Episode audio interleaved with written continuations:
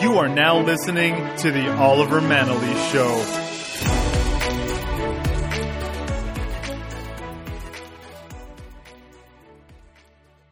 This episode of the podcast is brought to you by Reinvention Roadmap. Find it at reinventionroadmap.ca. This is a two day workshop that I'm hosting June 16th and 17th. It is the 10 steps I use with my clients to create clarity, direction, and confidence in their next reinvention, in their next breakthrough. If you're interested in checking it out, go to reinventionroadmap.ca. It's happening June 16 and 17. And if you're interested in signing up, please use the promo code BREAKTHROUGH to save yourself a third off the admission. Hey there, it's Oliver Manalese. Thanks for tuning in to another episode of the Oliver Manalese Show. If it's the first time that you're tuning in, thank you so much for joining us. This is where we get a chance to talk to inspiring leaders like authors, entrepreneurs, speakers, and creatives, you name it. And together we get an inside look at the adversity behind their triumphs, the breakdowns that led to their breakthroughs. I truly believe that in each of these stories that we get to explore, there lies a beauty, a universal truth, and actionable insights that we can apply and make a difference in all, in, in, in all of our lives. So today, I wanted to do something for the first time ever, which is share an iTunes review, which I'm, I was super thankful to, to open up iTunes and see this. And she says, I love this podcast hearing amazing people who are doing great things share their stories about how human they are is so refreshing. Sometimes the internet makes you feel like there's something wrong with you if you don't have it all together. Not this show. I look forward to each episode. This was such an honor to read because this is exactly what I've been trying to accomplish with a lot of these interviews, which is, you know, the, some of these people we might put up on pedestals and look up to them, but uh, sh- them sharing the adversities behind their triumphs, it just makes them so human. It makes it so much more possible for us to do similar things that they have. So, so thank you so much for the review. If you are somebody who gets value from the show, it would mean so much if you could share this with your community, share this with someone that you care about. That's how the word spreads. Um, and if you do feel inspired, head on over to iTunes or open up the iTunes app and you can fill out a review for us and, and hook us up with five stars. That way we get some more visibility and our amazing guests get to spread the impact they make on this planet. Today, I'm truly excited to share with you my conversation with Connor Beaton. He's one of those human beings who is just real, raw, humble and vulnerable. He's just willing to really open up himself and share of himself so that we can all learn and that we can all use what he has learned to uh, to make a difference in the achievements and the power in our own lives. So thank you so much to Connor for being on the show.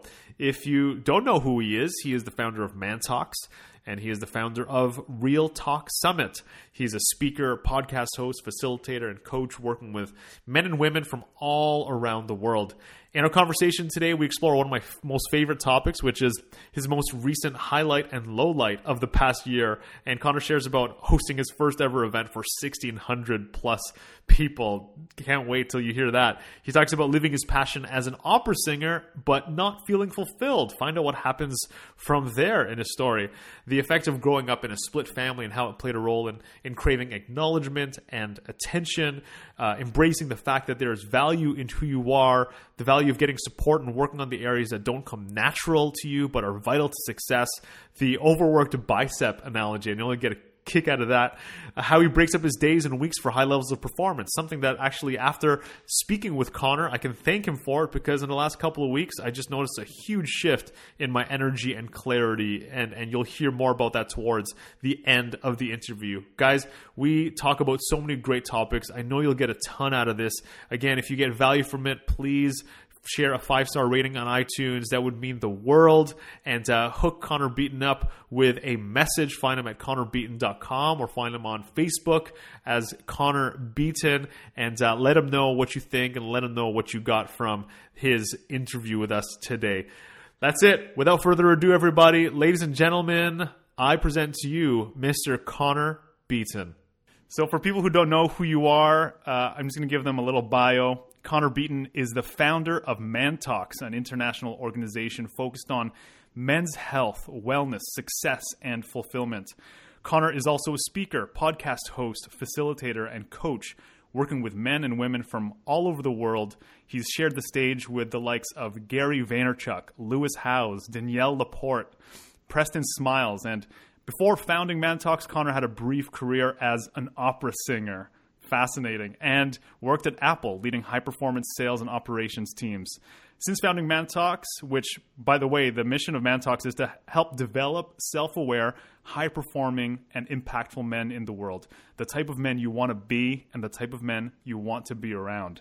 So before ManTalks, Connor has spoken on stage at TEDx, taken ManTalks to over a dozen cities internationally, and has been featured on platforms like Forbes, Influencive, He for She, The Good Men Project, UN Women, CBC, CBS, and the National Post. It is a freaking honor to have you on. Thanks, brother. I appreciate that. It's funny, like as you were reading that off, reading that off, I was thinking to myself, it's like, uh, yeah, I spoke on stage with Gary Vee and Lewis Howes and Daniel Laporte and all these people, and and like, and nobody really knows who the hell I am, and it's freaking awesome. it's like it's such like a beautiful, it's such a beautiful gift. you get to be you get to be the underdog. I like rooting for the underdog oh, I'm like this silent. Nobody knows. It's it's great. It's I hope I hope that it like kind of always stays like that. You know, like imagine having Gary Vee like status where I remember when I had him speak at at an event last year in Vancouver, and he couldn't go anywhere. Like he was just inundated with people just mobbing him everywhere. And that happens to him everywhere he goes. He's like a celebrity. And, uh, you know, I, I think that the people that, that crave that type of attention often never end up getting it because it's it's for the wrong reasons, you know. So I just I just I was very present to like listening to you read my bio and first off being like I'm glad that somebody else helped me write that because I don't know if I could write that about myself. And then secondly, like I you know it, it was it was very much like there's a bunch of people with massive massive followings like millions and millions of people and there's like you know 15,000 people that that come on on my Instagram page. You know, it's like nobody knows who the hell I am. It's but great, you, dude. I so I know who you are, and and what's really cool is to see how you show up and how you perform because at, uh, at the last event at Generation Now at Haste and Hustle in Toronto, Gary Vee was actually the person right before you. Yeah, and just the, the way that you presence the room to that fact and kind of like made a joke about it. It was just like, oh my god, you could you could feel the energy just opened up. Like this guy is just real. This guy is humble. This guy's like so honest about things. And yeah, I just your your talk, the conversation, uh, the energy about it was was super powerful. And and so I know who you are, and I created a dream list of people I want to have on the podcast, and getting your getting you on here was was uh, was an important one. Thanks, man. I, I really appreciate that. Like anytime it's funny. I did this. I just launched a program called the Alliance, and I was, you know, I interviewed all of the guys that applied for it. And I remember, like, I had a couple of interviews, and the one guy, uh, you know, picked up the phone. And I was like, "Hey, it's Connor from ManTalks." He's like, "Oh my god, I can't believe I'm talking to you. I listen to your podcast all the time. I'm having like a fanboy moment." And I was like, what? Like, what are you talking? what the hell are you talking about? I think I think I have like a naive sense of humbleness sometimes, but uh, I appreciate that because like going after Gary Vee, you know, it's after going going going after somebody who has such a huge monumentous following and is clearly like the reason why most of those people are there. Mm-hmm. There's nothing else that you can do. I mean, there's there's a ton of stuff that you can do. You know, you can belittle yourself. You can pretend like you're not good enough to go after somebody like that, et cetera, et cetera. That's so easy, and that's what most people do, right? But the but the reality is is that you just acknowledge. You know, you acknowledge that you're the individual that's following up the reason why they are all there and yeah. uh, and and get people to like refocus because then they're in your shoes, man, and they can just relate with you. So and the anyway, acknowledgement was, of it was a, like it turned it into a strength. Yeah, it was funny. it was kind of like it, it, was like the unspoken thing. It's like, oh, like now, like Gary Vee is gone, and you like you you you brought it up. Like such a power powerful thing. But yeah, um. I want I want to hit you up with my first question here that I mentioned before we hit the record button because I think this is an important one. I think when we see someone like Connor, like you, who is on stage sharing sharing the stage with these incredible people, traveling the world, has a very very uh, huge impact on the world through your message, through your podcast, through ManTalks. Uh, it's easy to put you on a pedestal, Like it's real, like like that person that that applied and you were interviewing was fanboying. So they had you up on a pedestal, and they're like, "Oh, Connor, like he's he's amazing," and you are absolutely. But I think what's really cool is if we can dive back and look at what challenges do you face so that we realize, you know what, Connor's just a human being and I'm a human being too. If if it's possible for him to go through these kinds of struggles and still come out on the other side successful, satisfied, uh, and, and have a sense of achievement, then it's possible for me too. So my question is, um, if you could share with us a highlight and a low light from the last 12 mm. months. Yeah, absolutely. It's such a good question, you know, and you know, I think in a lot of ways what you're talking about is true. It doesn't matter if if we're looking up to celebrities or athletes, you know, pe- people that we admire that are in the entrepreneurial space, or or even people that are, that are creating these very like stoic and ironclad personas through personal development, they are no different. Like the Dalai Lama, who I've met, is no, he's just a human being.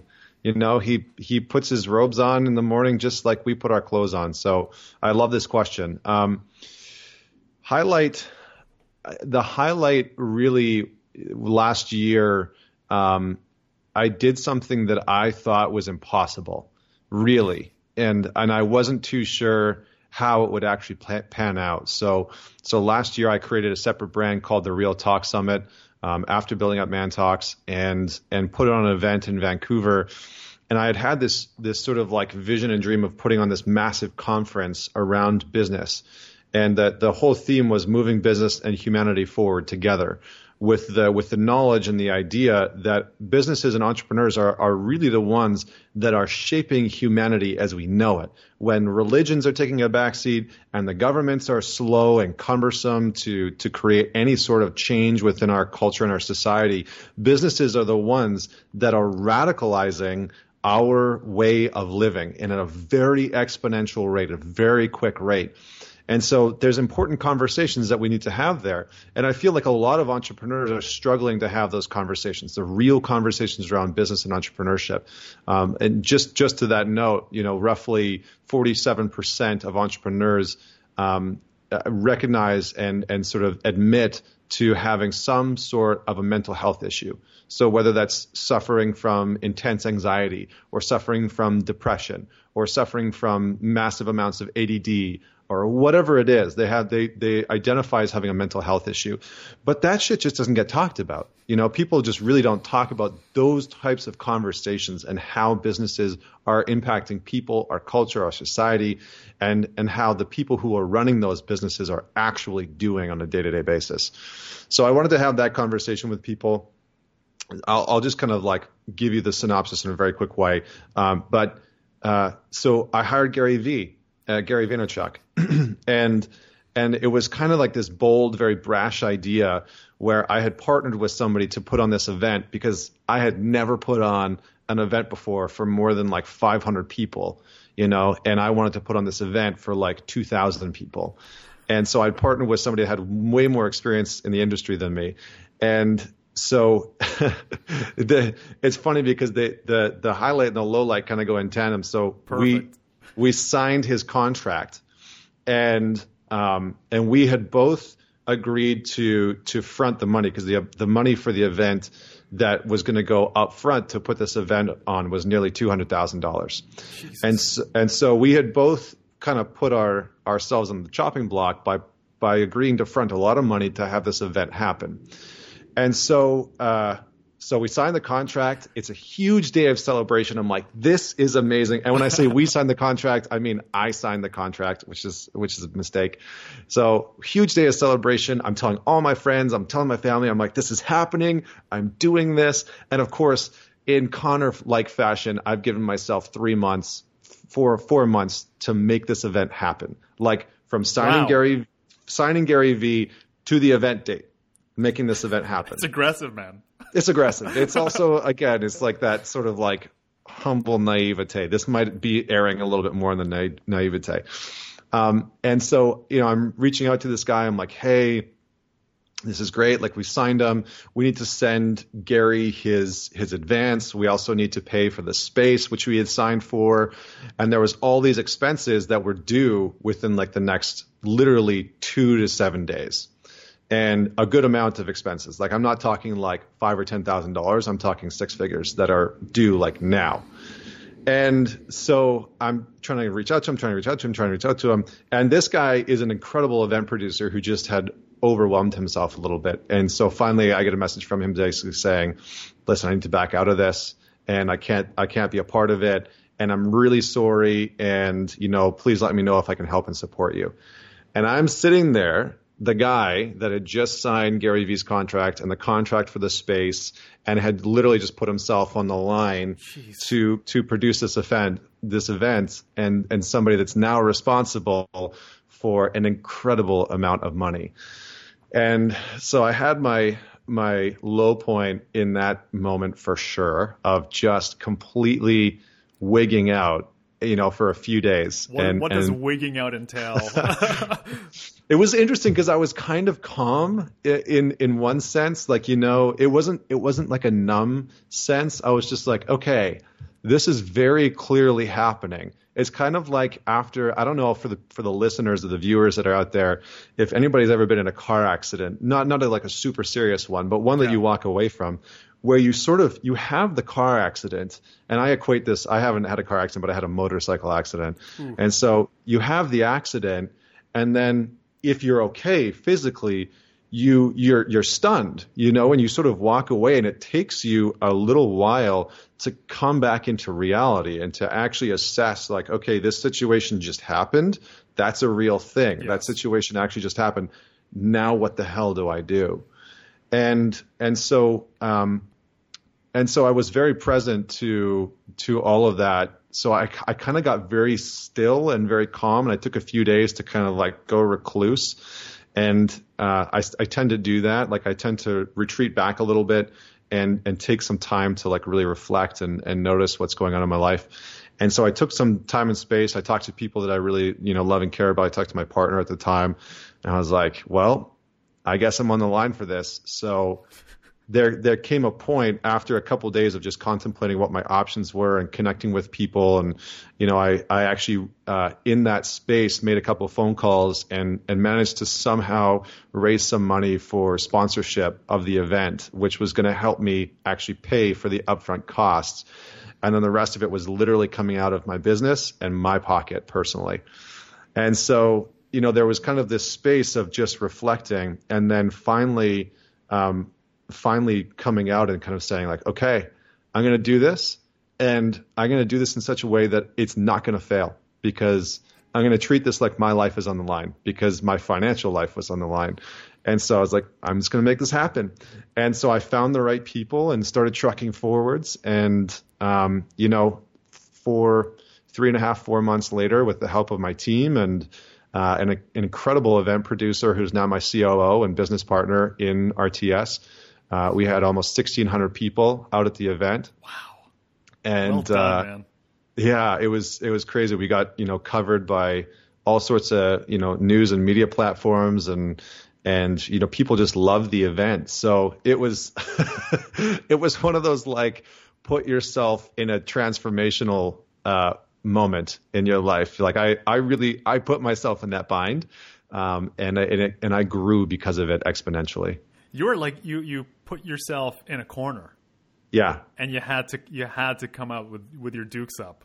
Yeah, it's kind of like uh, you know in the cartoons where the the person's like heading towards like the bandsaw or something, and like you see it coming. Yeah. It's kind of like that, except instead of like the bad guy putting them on there, like I put myself on there. You know, like I hadn't really given myself like the time and space to plan this massive event out properly because that usually takes people like nine to twelve months to do to do right. Um, so it was it was really interesting. Is that how you've launched and operated in the past? Like do things in a very short timeline, almost to be like, well, if I wait, because I know for myself, if I if I wait too long to do anything, then fear shows up and and perfectionism shows up. And so I know like if I look at the past and anything that has created momentum for me, it was always when I executed much more quickly, so that stuff wouldn't show up. So I don't mm. know. If, I don't know if that's something that happens has happened for you. And yeah, sort of. Yeah, I mean, I find that I I work well under pressure. Um, I seem to like putting myself in in spaces that that create tension, like not an unhealthy tension or stress, mm-hmm. um, because there is a there's a definite difference. But I put myself into these situations that require a lot of me and that that allow me to really meet my edge. I think I think too few people actually create circumstances where failure is inherently possible, where it's a very very real thing. And I think so many of us, in, especially in Western culture, are are um, sort of programmed in some ways to create these like very winnable situations that seem like they'll probably just happen, and so we take them for granted. And mm-hmm. I, you know, some of the lessons that I've really learned are, are putting myself in situations where it's you know like I like to say like my balls are on the chopping block. Like I don't know what's going to happen. It could go south, it could go sideways, and I'll learn a very valuable lesson. But it it puts me under this this sort of um, pressure and creates tension within me that allows me to perform in a very different way. And I think I thrive off of that. That said, that said, um, I have learned a lot about planning and and the value in actually creating a very well thought out plan because mm-hmm. I'm one of those vision people where I'll have a vision for something, but I'll, I'll sometimes have no idea how to execute on it. Right. So I'm lucky enough that, you know, I found a, a partner um, in my intimate relationship, and I found a partner in my business relationship who are extraordinarily good with details and with planning so that there's a very clear roadmap of execution. Because sometimes just having the vision for something and then bringing that into existence are two incredibly different things, especially when you're managing a team. Like I can function like that, but the majority of people actually need a step by step guidance and direction. Mm-hmm. Like I can have a vision for something and know exactly what needs to happen for the next several months in order to execute on that. But the majority of people don't operate like that. They they need like okay, yeah, next week this needs to happen. Next month we're going to do this and I, am shit at putting that together. So luckily, I've found people that that can help me do that. So, so you've been you've spoken to many many people on stage in your business, and you've also you've also worked with other uh, very very high level human beings that you've shared the stage with. What do you what do you find is the biggest difference between them and people who are maybe holding themselves back from actually executing or, or putting their balls on the chopping block? like, what do you think holds them back? Yeah, I, I do think that it is a little bit, uh, uh, it's like two parts. One, one part believing that their dream is something that can be a reality. You know, I think that a lot of people, you know, there's a lot of talk of like, moonshots and dream big and create your vision and all that kind of stuff. And I see a lot of people, A, spending way too much time on creating their vision um, in such a detailed way that it just never comes to fruition. And, and, and two, or B, because I'm not too sure which one I just used, um, um, people, people creating a very clear vision for their life but not thinking that it's an actual possibility. And that's just heartbreaking. I know so many people that have that have such big dreams and visions for their lives, but they can't move through the internal roadblock of their own self-worth to actually know that that is a value in the world.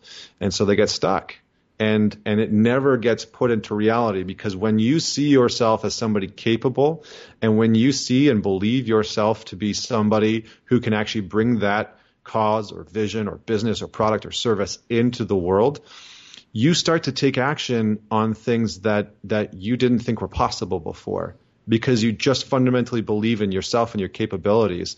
And if your vision is true, then your actions must be true as well. Mm-hmm. And that's where our intuition starts to come into play. So it really does come down to a, a sense of, of self worth in so, so many ways. So I, that's a, that's perfect because I think self worth is an important conversation. It's, uh, us being able to believe that we can actually do it, but that doesn't, that's not something that's handed to you You don't you don't get it, and I and I know because I've I've, uh, I've I know your story. Um, I would love for you to share like what has it taken for you to get to the point where your self worth has developed to get to the point where you can share a message, you can build businesses, you can make an impact on thousands, millions of people at a time. Because you grew yourself into this, like you earned it, you fucking fought for it. Yeah, yeah. Well, first I want to just say that it's it's not a it's it's not a completed process. You know, Oh, yeah, I'm still. I'm still in the I'm still in the evolution of that. You know, and and even now, like even right now, I'm shifting ManTalks and and moving more into like a personal brand space, and and so it really is like an evolutionary process where it's not just like one linear path that we want it to be, right? Mm-hmm. And and developing your self worth is is intrinsically linked to your ability to be self aware and to cultivate that. And so, you know, just to give some background, like I I barely graduated high school, you know. I, I actually I failed grade 12 English and grade 12 biology and I had to go back and do both of those things just so that I could get my diploma. And you know, I struggled with ADD in in school. I was one of the first kids in my elementary school to be put on Ritalin because I was just like a nightmare. I was a nightmare.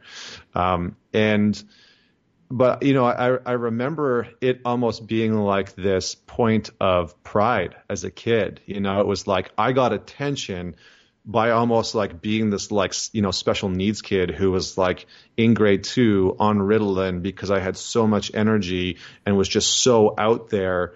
Um, but really, that that attention, it's not that I couldn't focus; it's that I was a class clown because it was my way of getting attention. It was my way of filling this void of self worth. Because even at that age, I felt like I was missing a huge part of who I was. You know, I, I, I had parents who, who got divorced at a very early age. My dad remarried somebody else extraordinarily quickly. I was like three years old. Um, my mom got married to to somebody else and and I lived in a very interesting family dynamic where my parents got divorced when I was 3. I just want to paint this picture for people. My parents got divorced when I was 3. They both remarried other people when I was uh, 5 and then they both had a daughter within a year of each other and then they both had a son within a year of each other.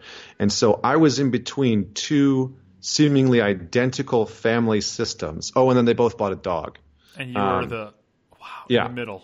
Yeah, and so so I was in between these like two family systems, and I you know I would spend most of the time with at my mom's place, but I would bounce back and forth between the two, and how that affected me growing up was that you know I didn't think that I really had I didn't feel like I I belonged in either of these places, and so a lot of retrospectively looking at it mm. from a psychological standpoint, I actually um, expressed a lot of tendencies that were similar to adopted children, where I actually didn't feel like I belonged in any of those spaces. And so I would use my creativity and my energy and my charisma to try and garner a lot of attention in class because that was my means of being like, I'm worthy of being here. You know, I fit Yeah. in this space. If I can just get people's attention, then I'll just fit in this space and I'll belong somewhere and and fitting in and belonging are are two very very different things you know? You do things to fit in.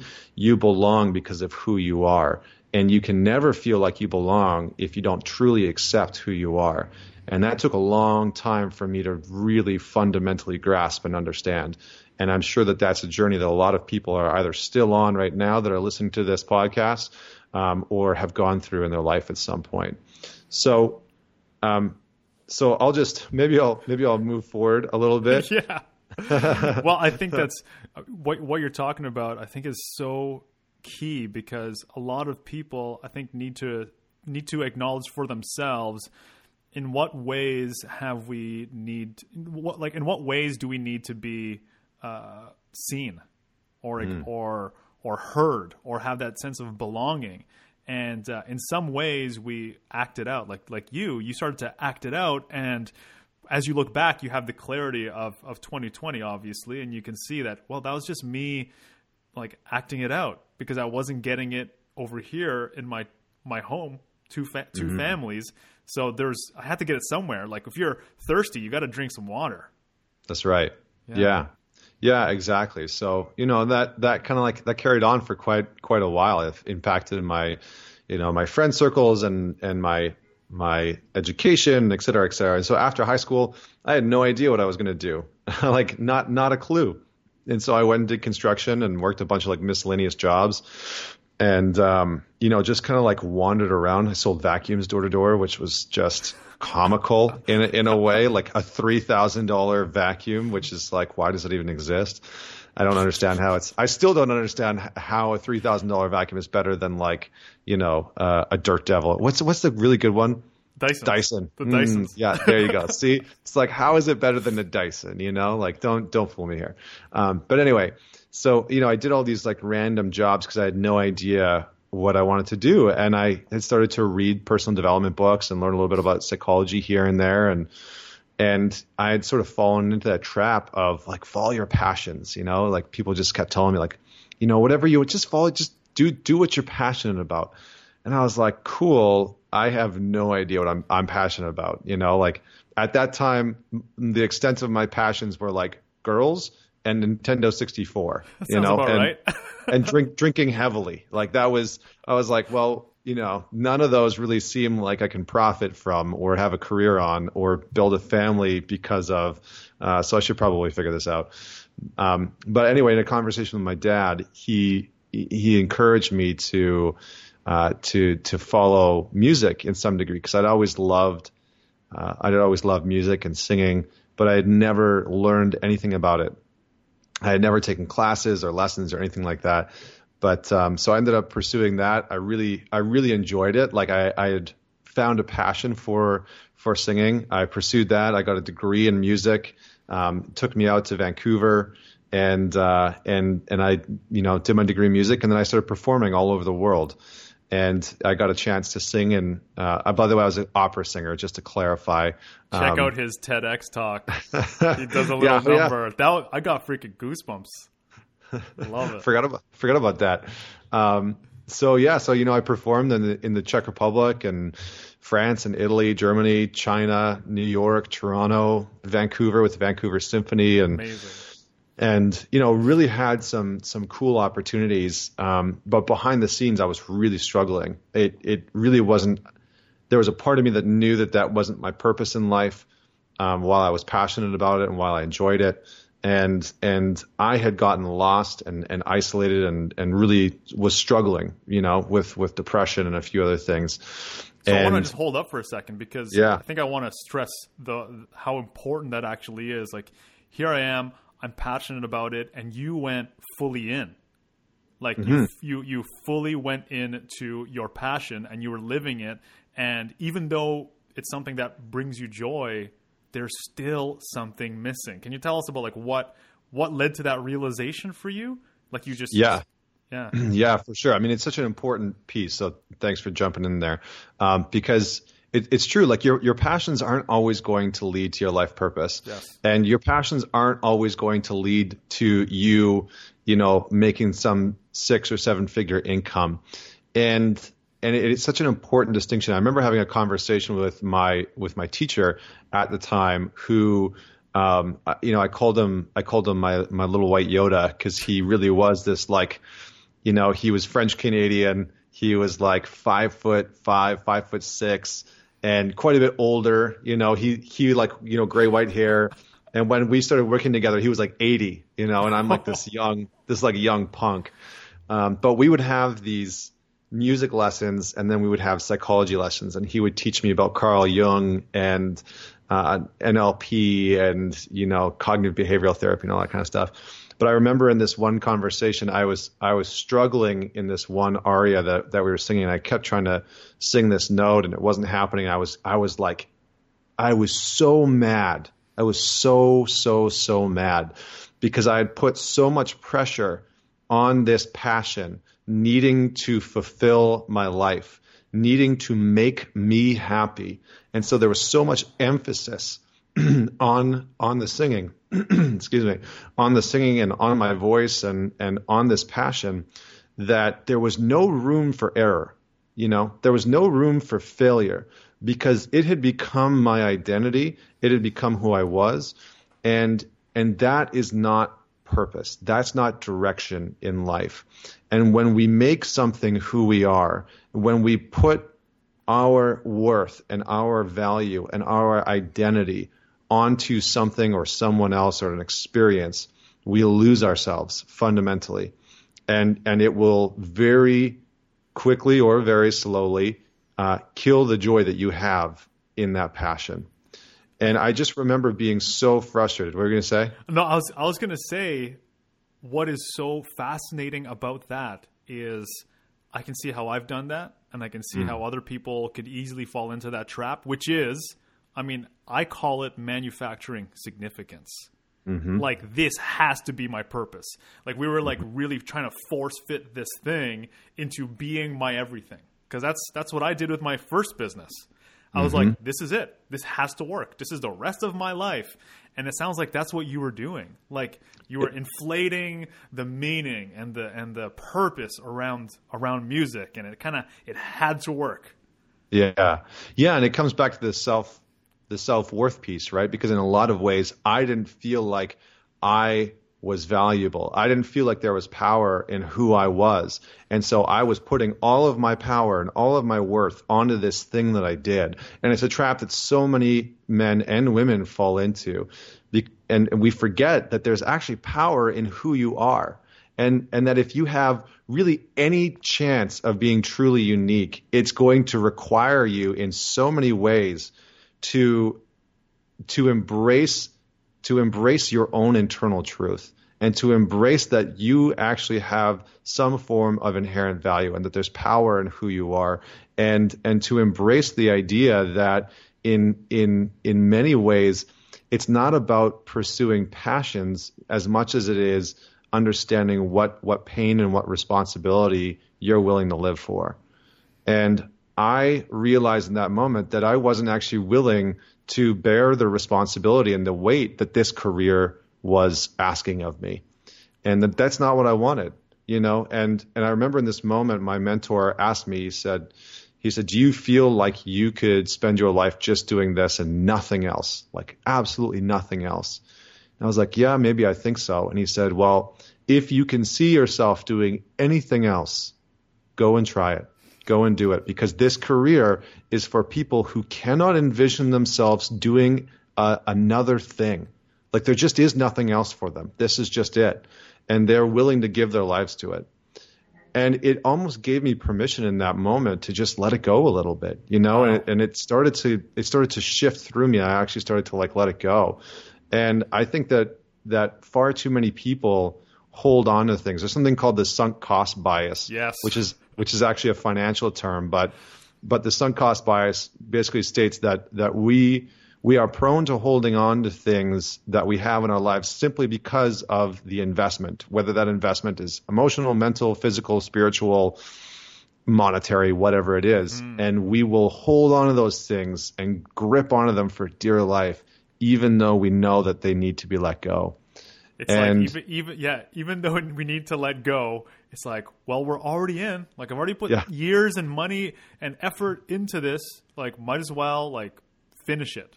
Right. So, sometimes not all things need to be finished. right. Yeah, ex- exactly. Exactly. And like who will I be if I let this go? Who will I be if I don't have this anymore? You know, and and it, like there's a bit of an ego death there. There's a bit of an identity death there. And it was crushing for me. You know, I had I had built up this persona of being like the badass motorcycle riding, yoga doing opera singer, which was such a contradiction in so many ways.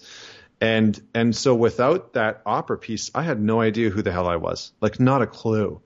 And so I had to go on this 2-year journey of really discovering who I was and what my gifts were in the world and how I could start to bring those forward into the world in, in a very um, selfish and unapologetic way. And I think that far too often we are told not to be selfish and we're told to, to be selfless. And that just leaves a whole bunch of bitter, resentful, uh, you know, pissed off people that are out in the world living lives for other people. Like they're just literally living their life for other people and their voice is nowhere to be found. And and it's and it's heartbreaking to see. And I see so many people, especially people that are that are coaches or they want to be coaches, or people that want to start charities or nonprofit organizations who are are just stuck. You know, they're just struggling because they're they're trying so hard to be someone or build something for everybody else except for themselves. Because God forbid you be self selfish.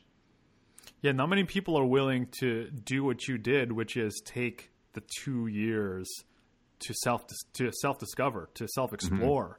Mm-hmm. Uh, what would you say was the most fundamental challenge that you broke through in those two years? That uh, that that yeah, what was it? Oh, I would say the biggest. I would say the biggest piece really was, hmm, really was my sense of of self worth and really starting to find clarity in my own voice and and trusting that that intuitive voice you know? And we put so much emphasis on on the you know the rationality of of our brains that our intuition often gets left behind. But you know even even somebody like Einstein said that that intuition that the intuitive mind was the highest form of intelligence you know, the highest mm-hmm. form of intelligence. This is somebody who we consider to be like the rational genius of all time. Um, and so during that time, the challenge that I really worked on was was discovering who I was and and was trying to find a sense of um, you know what what pain I was willing to endure to to give myself to the world and and what responsibilities I actually wanted to carry because we all carry responsibilities in the world and some of us are carrying responsibilities that aren't ours that we don't want to be carrying we're carrying responsibilities for other people and it makes us miserable and I had been doing that, you know, I had been doing that for so long. Like I, I went into opera to try and build a relationship with my father because he liked opera and he never pursued his dream of being an opera singer. And so of course wow. I went down that path, right, to try and like build that relationship. life of your dad. Right. So, you know, it was, eh, but it was funny. I had never seen that until all of a sudden I was in this space reading. I read everything from Carl Jung, and I, you know, worked with this worked with this guy um, you know, my former mentor who had actually uh, studied from him, studied from Carl Jung, like way back in the day. And before he, just before Carl had died, he's 80, right? And he's, well, yeah, he's, he's passed away now, is, but your mentor is 80.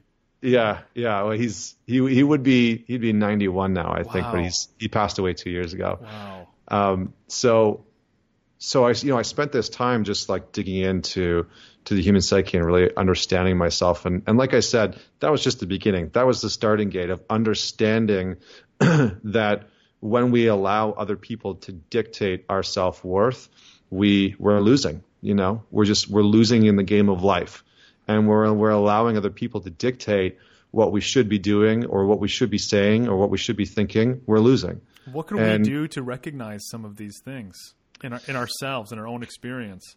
Yeah, so so I think it is that word experience, and what it really comes down to, and I know this is going to sound simplistic in some ways, but it's going to come down to your ability to wake up, and your ability to be mindful of the automatic thoughts that are consuming your brain and consuming your daily life, because in so many ways, you know, we talk about this a lot. Like we hear waking up, we hear spirituality and, and all that kind of stuff. But waking up is really a process of self awareness, of tuning into the automatic thoughts that are playing throughout the day and to come back constantly mm-hmm. to waking up to what our brain is actually telling us about all the sensory input that we're getting. Mindfulness isn't so much um, a process of understanding our thoughts, it's a process of understanding our experience because the experience is deeper than the thoughts. The thoughts are just a, uh, uh, sometimes automatic, and and sometimes they're just they're just there. They just happen. But when we can be mindful of our internal experience and cultivate that deep sense of awareness in any given moment, we tune into a deeper form of intelligence than our than our conscious uh, or unconscious, I should say, thoughts are actually able to produce in us. Mm. And when we can start to do that, when we can start to pull ourselves into our experience in every single moment, and we ground ourselves in, in presence, that is a deep sense of purpose. You know, purpose is experienced now in this moment. Purpose is not experienced in the vision that you are going to someday, one day, create five years from now in your fucking, you know, big ass moonshot once you take on $500 million worth of Series B funding. That's not purpose. That's shit that you're going to do in your life. Purpose ha- is happening right now as you're listening and tuning into this podcast. And it's a process of awakening to your own thoughts, as uncomfortable as they are. And that is, that is mindfulness and that is that is the ability to actually start to to to create change and direction in your life. What what has like what was the role of yoga in your life? Because you talk about intuition and mindfulness, and uh, I, I, have to go there. Hmm. Yeah, I mean, yoga played a pretty important part in my life. I used to be like I did a lot of. Um, I played hockey growing up. I was very physical. I was very active and you know I worked out like five days a week. And so when I started singing, I was like, there was a point in my life where I was like 245 pounds. I'm 6'2", and I'm 200 pounds right now. So uh, there was a point in my life where I was like 240, 245, and I was just like this massive. I wasn't fat, but I I worked out so much and I ate so much food. I was just this like jacked, huge, you know, Alberta boy. Um, you know, the classic, just yeah. Um, and so when I started singing, because singing is such a physical process, I started to realize that the constriction that I had in my body.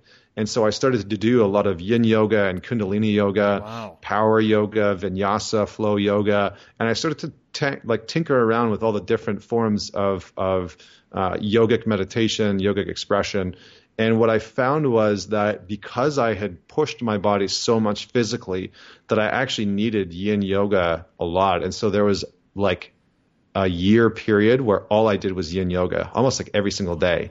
Wow. Because it, it really helped me sort of bring down that heightened sense of energy. I have a very high level of energy naturally. I think I need like less sleep than most people, and I generally am just like super wired up almost all the time. Um, like this is my natural state of just like nonstop. Uh, so I'm glad that you interrupt when you do. That's right. Well, and and I think you you point out something really uh, important. I would love to get your thoughts on the whole idea of there's things that are really easy like it's a it's black belt for us you know like mm-hmm. uh, working out really hard maxing out hustling grinding that stuff is for a lot of us it's default like the doing doing doing the white belt is yin yoga mm-hmm. like how, how does somebody recognize that in themselves that their default setting is just one way and their growth edge the possibility that they that they can step into is actually on the other side the thing that is really really difficult which could be something like like yin yoga? How, how would you? I would say that? it's. I'd say it's it's in the recognition of duality in life. You know that essentially we live without getting too esoteric. Like everything in some essence is ones and zeros. You know, computer programming is ones and zeros. Buddhism talks about the yin and the yang. It, everything is duality. And so the more that you recognize what you're naturally gifted at, what your natural talents at, you can start to understand the opposite of that. You know, if you're inherently a very masculine person who's constantly going, who's very structure oriented, who's very rigid, uh, who's very concentrated and focused in on order, you can start to understand that your work might not be in that area. It might be in actually embracing the more feminine side, right? Mm. Finding a softer sense, finding a flow, uh, embracing a little bit of, of chaos from time to time and unexpectedness and disorder and, and not structure and, and start to explore the other side, the other polarity so that you can start to experience that in your body and in your mind. So often we get stuck in what is working well and we only want to cultivate what is working well and we don't want to look at these other parts of ourselves. And so for me, I have always been, and I think this goes back to my, my childhood in a lot of ways, of experiencing two identical families that were totally opposite. I saw one that duality, zero. yeah, growing up. I saw the one and the zero growing up. And then I just started to see that everywhere in nature, in life, in love, in our in, internal human experience. And so I've always had this curiosity for how can I cultivate this duality within myself? How can I cultivate the masculine and the feminine? How can I you know, cultivate having an incredible amount of strength while while cultivating you know incredible amount of of surrendering and mm-hmm. and being able to to lean into both of those sides because that's that's sort of the beauty of the human experience if you're only experiencing one you don't get to uh, experience the rest of it and it's kind of like what they say the the the more that you fall in love the deeper that you can experience suffering and that is the truth of our experience, right? And we've all yes. had that. You know, like imagine the greatest relationship that you've ever had, the vulnerability that you could experience with that person of then experiencing the the opposite end of that suffering. You know, life is just yeah. love and suffering. And when we realize that inherently, like when we understand that implicit truth, that life is just love and suffering and nothing else, and that everything can be categorized into love and suffering, mm. then we can start to pull ourselves back into the space of how do I cultivate one and pull myself back in into love always, you know? And that might mean exploring your feminine. That might mean exploring you know, if you do CrossFit five times a week, it might mean exploring Yin Yoga. You right? Chill. I think Explore I think it's the that's duality. the awareness. Like you talked about the importance of awareness, the importance of uh, your ability to wake yourself up and tune mm-hmm. into like what is that subconscious conversation that's happening all of the time. And uh, I think some people are just like, oh, that's just how I am. Like I'm just direct and I'm just forward and I just keep moving forward and that's it. And like I do CrossFit five times a week. Like that's just how I am. But if yeah. you're awake, you realize like, whoa, like I'm kind of overdeveloped over here. Like it's mm-hmm. like trying to grow in that area is only going to move you like a, a, millimeter. But it's if like, I introduce like... the opposite part of the duality, then I might be able to move like an inch or a mile. Totally. Yeah. Totally. Yeah, and it's it's and I'm not saying and I just want to be very clear that we are not talking about cultivating your weaknesses. I'm not mm-hmm. saying go and spend a you know a shit ton of time on your weaknesses. That is actually not what this conversation yes. about. This conversation is about polarities and duality and understanding that you know if you are working incredibly hard in one area and you've got that down starting to look at its polar opposite and bring that into the fold can be extremely rewarding. It's like the guys that you see that are trying so hard to build their biceps, you know, and they and they've worked those fuckers out all the time. They are just constantly working out their biceps nonstop. Every time they go to the gym, they'll do back, they'll do biceps. They'll do legs, they'll do biceps. But the the the irony of it is that if they just worked out their triceps, if they just worked out their triceps, the other mm. side of their arm, it would actually build their arm to a bigger degree. You know, it would it actually allow their biceps to not only look bigger but actually grow stronger.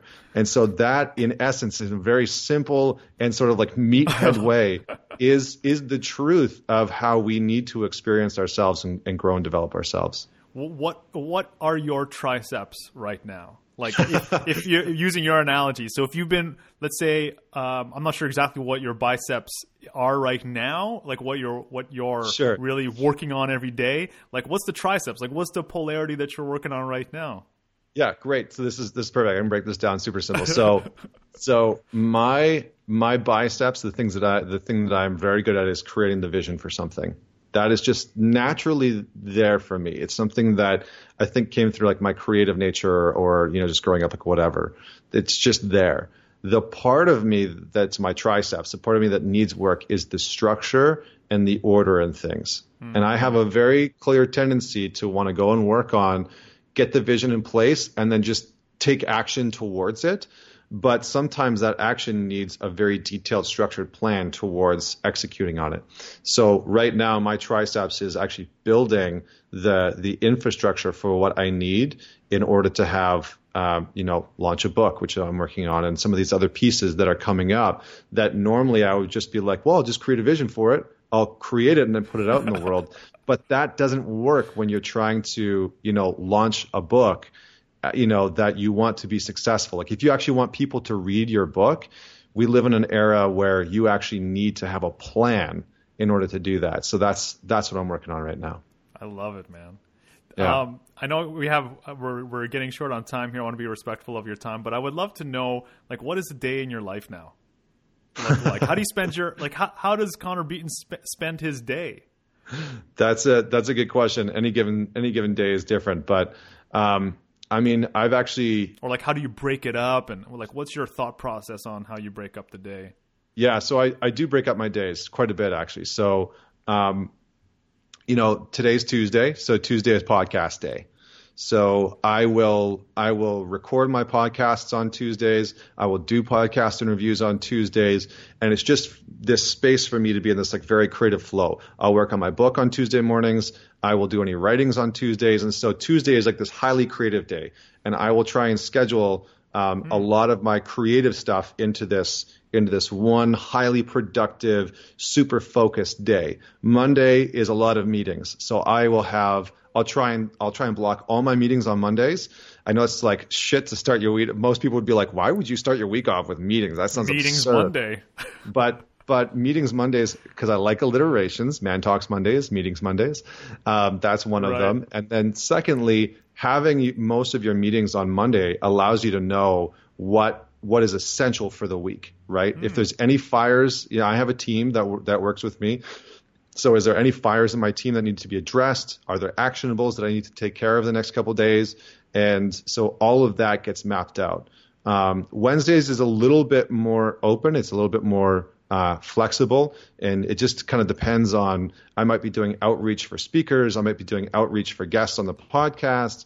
I might be having calls with my book editor. Um, it just it just kind of varies.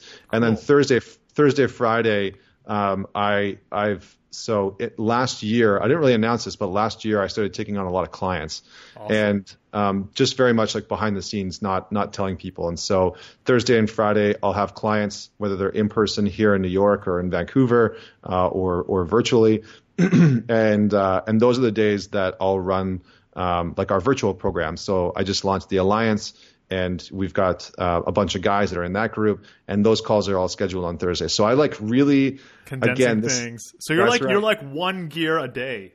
I like yeah. that. It's like you're in one gear instead of switching throughout the day, which can be uh, a little exhausting sometimes if you're switching back and forth.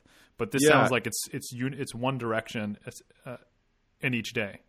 Yeah, well, and I, I had done that before, you know, like when I was in the thick of things with RTS, on any day, I would have like a coaching session and then a podcast interview, and then I would be interviewed, and then a media interview, and then a work call and a meeting. And, you, you know, it was just like, it was just the, I would have to go from like one thing to another, and my, my cognitive process I noticed was getting totally overwhelmed. And it and as much as I was able to switch back and forth pretty rapidly, I started to notice it actually um, bleeding into the rest of my life. And mm-hmm. so I would be having a conversation with my fiance, and we'd be talking about a topic, and all of a sudden I would like switch gears to something totally else and random oh because you know like my mind was just like switching back and forth all over the place.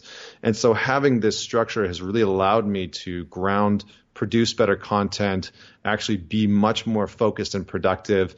And you know, it's it's better for my team. It's better, I think, for uh, you know for our audience, and it's it's better for my re- personal relationship as well, which is ex- extremely important. That's really powerful because I mean that demonstrates exactly what you were talking about. Like that's your triceps working out right yep. there. Like putting yep. like here's visionary Connor is like every day whatever. Like I'll like throw it at me, I'll eat it. And then now it's like okay, well, each day has a purpose, each day has a structure, and I know exactly how I'm going to show up that day. It's perfect. Yeah, and I love it. And and the you, like it's a struggle, man. Like you know, every every every day is just like you know, my brain wants to fight it and resist it, but um, you know, I think once we start to tune into that that sort of like age old question of of what problem what problem do we want to solve and, and what are we willing to give our life to and we find the answer to that problem we're willing to do the work to put the structure in place to to make it work you know? And before this i was totally resistant to any form of structure and i was very resistant towards organization because i was like i don't need that you know? I just don't need it. But You're what i realized that's right. That's right. And i was proud of it too. And i was like nah screw all that. sell out. I don't want to have right. structure but I've you know things have actually improved by me you know, surrendering into this space. Love it, man. So yeah. t- tell us about what you're excited about that we can look out for your events, your programs, things for us to check out. Yeah, cool. Thank you. Um, I mean, I'm going to be putting on uh, our first men's weekend here probably at the end of the summer.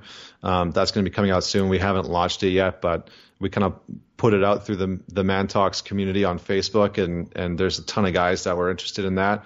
Um, I really have been stepping more in the space of of creating content and and leading and teaching, which has been really exciting. So um, honestly, like the the biggest things for me right now, I've been working secretly on this book behind the scenes for a while, and um, I can't give anything away about that. But I, you know, I'm I'm hoping that uh, it'll get picked up here soon because we're in talks with a few uh, a few different publishers. So Amazing. we'll we'll we'll see about that. But RTS RTS 2018 is is in September, and uh, we haven't launched. Where are you hosting this. It's in Vancouver. Okay. It's in Vancouver, BC, at the Vancouver Convention Center where they host the TED conference. Um, you know, last year we had Gary Vaynerchuk and Danielle Laporte, and we are working on two of like the world's biggest speakers right now, along with one of the biggest entrepreneurs in the world. And so, um, definitely go check out the Real, Real Talk, Talk Summit. Summit. Yeah, that's it's gonna be it's gonna be epic because we're planning it this time. yeah, have a little bit more more leeway, like more we got time. a little bit more leeway, so you know that's happening. Um, Good. but yeah, those those are the exciting things, man. And and the podcast. Definitely check out the the ManTalks podcast. Oh, absolutely. And tell us where we can find you.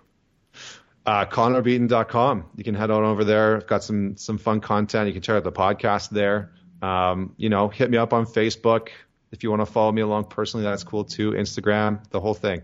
And final question: If you were going to give somebody a single action item that you think would make a profound difference in their life, like what would that action item be?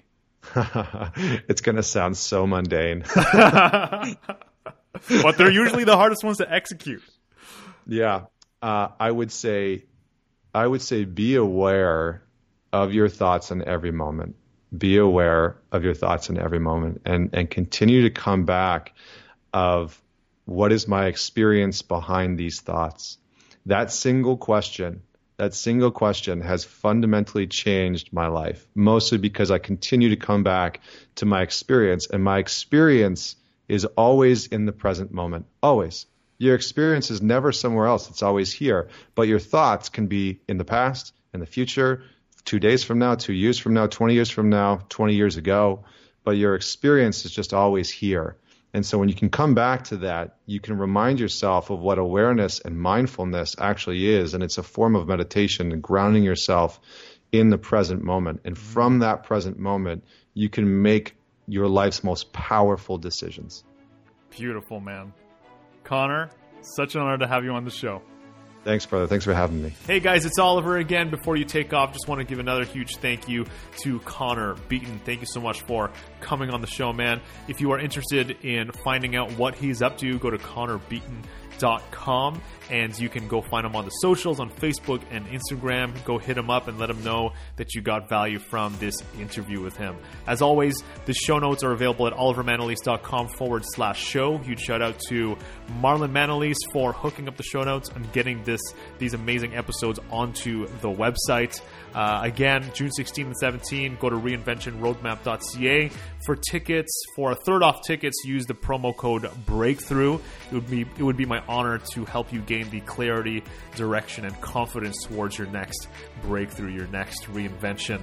Uh, again, if you have any any feedback for us, please let me know. You can find me on Facebook, find me on Instagram as Oliver Manalese. And uh, if you feel compelled to share this with somebody you care about, that would mean the world. And if you want to hit us up with a five star review on iTunes, that would that would make a huge difference on the show as well. And that is it. Th- those are my final requests. See you guys next time.